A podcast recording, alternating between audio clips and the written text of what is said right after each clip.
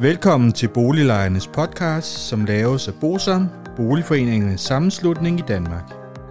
BOSAM er en engageret og aktiv lejerorganisation, som har specialiseret sig i at bistå og rådgive beboerorganisationer i private udlejningsejendomme og afdelingsbestyrelser i almen boligejendomme.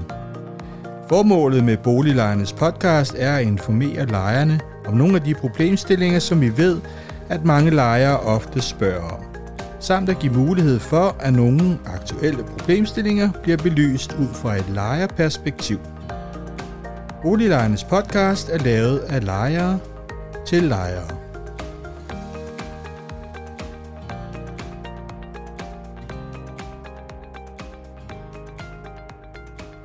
Velkommen til Boliglejernes podcast. Mit navn er René Suhr, og jeg arbejder i BOSAM.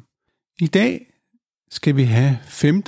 del af vores serie omkring varmeregnskabet, og det handler om samspillet mellem bygning og fjernvarmesystem. Og her der vil jeg se på en rapport, der tilbage i 2020 blev udarbejdet af HOFOR og Aalborg Universitet omkring varmeoptimerede bygninger, og den ser så på samspillet mellem bygning og fjernvarmesystem. Alle bygninger, de ligger ude i Sydhavnen her i København.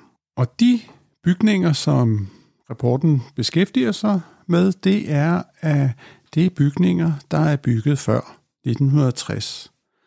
Og ifølge HOFOR, så er gennemsnittet for energiforbruget i sådan nogle bygninger på 116 kWh per kvadratmeter. Og det er måske værd at beskæftige sig med, at dette forbrug, det er væsentligt over de krav, der er i bygningsreglementet for nybyggeri. De ligger på 70 kWh per kvadratmeter. Og måske skal man have med, at de krav, der gør til nybyggeri, der kommer her i fremtiden, de er så også væsentligt skærpet. I de 5 ejendomme, som den her analyse beskæftiger sig med, der er der en stor spredning af energiforbruget per kvadratmeter, og varmeforbruget, det varierer typisk mellem 75 kWh per kvadratmeter til 180 kWh per kvadratmeter. Og denne spredning viser, at potentialet for besparelser i forbindelse med energioptimeringer burde være til stede. Den måde, man ofte laver energibesparelser på, det er ved, at man laver nogle tiltag, som forbedrer isolering af tag, vægge og gulve, udskiftning af vinduer, som giver noget øget tæthed og et kontrolleret luftskifte. Og derudover så kigger man typisk på noget eller andet vedvarende energianlæg i form af vindmøller, solceller og varmepumper. Et af problemerne ved disse energitiltag er, at det er meget svært at få realiseret de energibesparelser, som man er lovet. I rapporten, der forholder man sig til, at når vi ser på det eksisterende byggeri, så er der primært 2 incitamenter, der er udslagsgivende for at nedbringe energiforbruget. Det er bygningsreglementet, der stiller nogle energimæssige krav ved udskiftning af bygningsdele, og så er der de økonomiske gevinster ved varmebesparelser. Begge dele de medvirker selvfølgelig til at nedbringe energiforbruget, men begrænses også af, at det især er behovet for vedligeholdelse og renovering, der driver udskiftningen af bygningsdel, og i mindre grad de mulige gevinster ved energibesparelser. Det er værd at huske på, at driften af bygningerne og beboernes adfærd, det er 2 forhold, hvor nyt og gammelt ikke adskiller sig væsentligt, men som har betydelig indflydelse på energiforbruget. En optimeret drift nedbringer ofte energiforbruget med 5-10%. Alligevel så er det langt fra alle bygninger, der har fokus på driften. Primært fordi at ejerforhold og driftsorganisationer er bestemmende for, hvor stort fokus der er på driften i den enkelte ejendom. Og det er jo sådan, at hvis vi ser på et almindeligt udlejningsbyggeri, så er det jo sådan, at man som lejer ikke har direkte indflydelse på driften af for eksempel varmeanlægget, men at man bare kan få lov at betale ved kasse 1 med hensyn til varmeregningen. Ifølge HOFOR er det tydeligt, at det langt fra er alle bygninger med et højt varmeforbrug, der styrer deres varmesystem optimalt. Og det er for eksempel en manglende sommerlukning, store cirkulationstab, manglende kapacitet i varmeveksler eller manglende justering af centralvarmens fremløbstemperatur i forhold til ændrede udetemperaturer. Og det betyder, at der ofte i driften af fjernvarmeanlægget kan findes årsager til et øget og uhensigtsmæssigt højt varmeforbrug. På dette niveau kan der også være fejl i dimensioneringen af centrale dele af varmeanlægget, som en ventil, en varmtvandsbeholder eller en varmeveksler, der kan være svært at skelne fra effekten af en ikke-optimal drift af varmesystemet. HOFORs erfaring er, at bygninger, som har været gennem en omfattende renovering med nye vinduer, efterisolering af vægge samt etageadskillelser mod kælder og loft, ikke altid opnår de beregnede besparelser på varmeforbruget efterfølgende.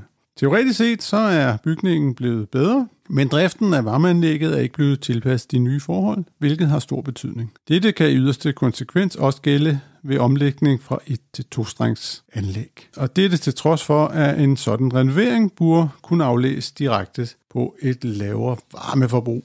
HOFOR mener, at det er nødvendigt med en analyse af forbrug og anlæg for at sikre en balanceret indsats. I private udlejningsejendomme så er udlejernes incitament for at foretage energirenovering ofte lille.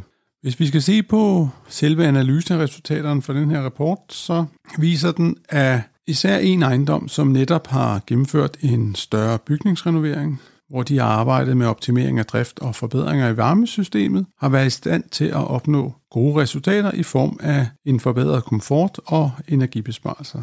Og der er det lykkedes at sænke varmeforbruget til 102 kWh per kvadratmeter. Selvom man ikke kan sammenligne alle ejendomme, så mener rapporten dog, at der kan opnås gode besparelser på alle ejendomme.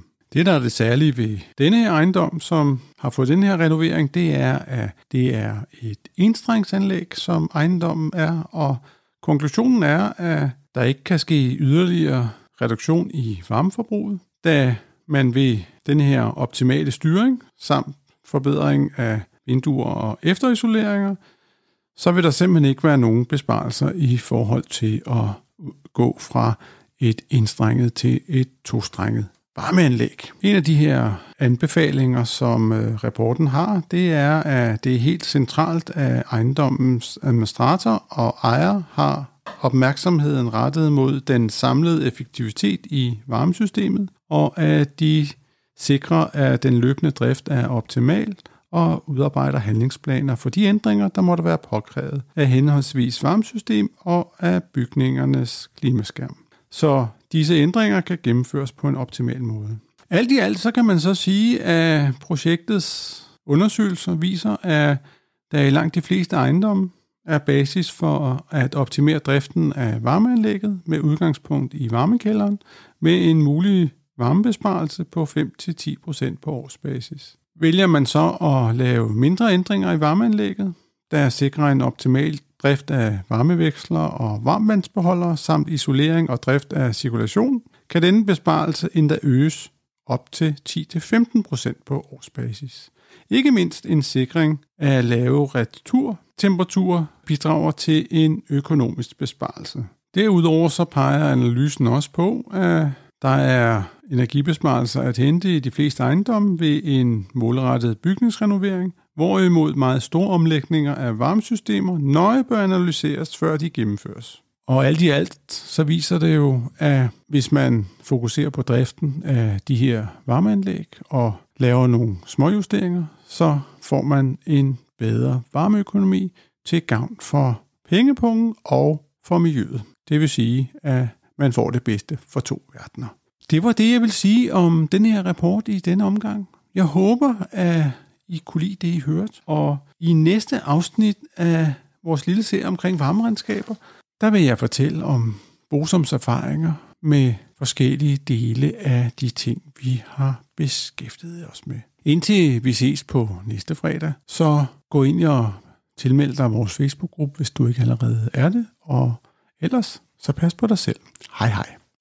Hvis du synes om Boliglejernes podcast, vil vi blive rigtig glade, hvis du deler episoden med dine venner, og måske giver os en anmeldelse og nogle stjerner i iTunes, så vi derved kan komme ud til mange flere lyttere. Oplysningerne i denne podcast er udtryk for vores opfattelse af retsstillingen på nuværende tidspunkt.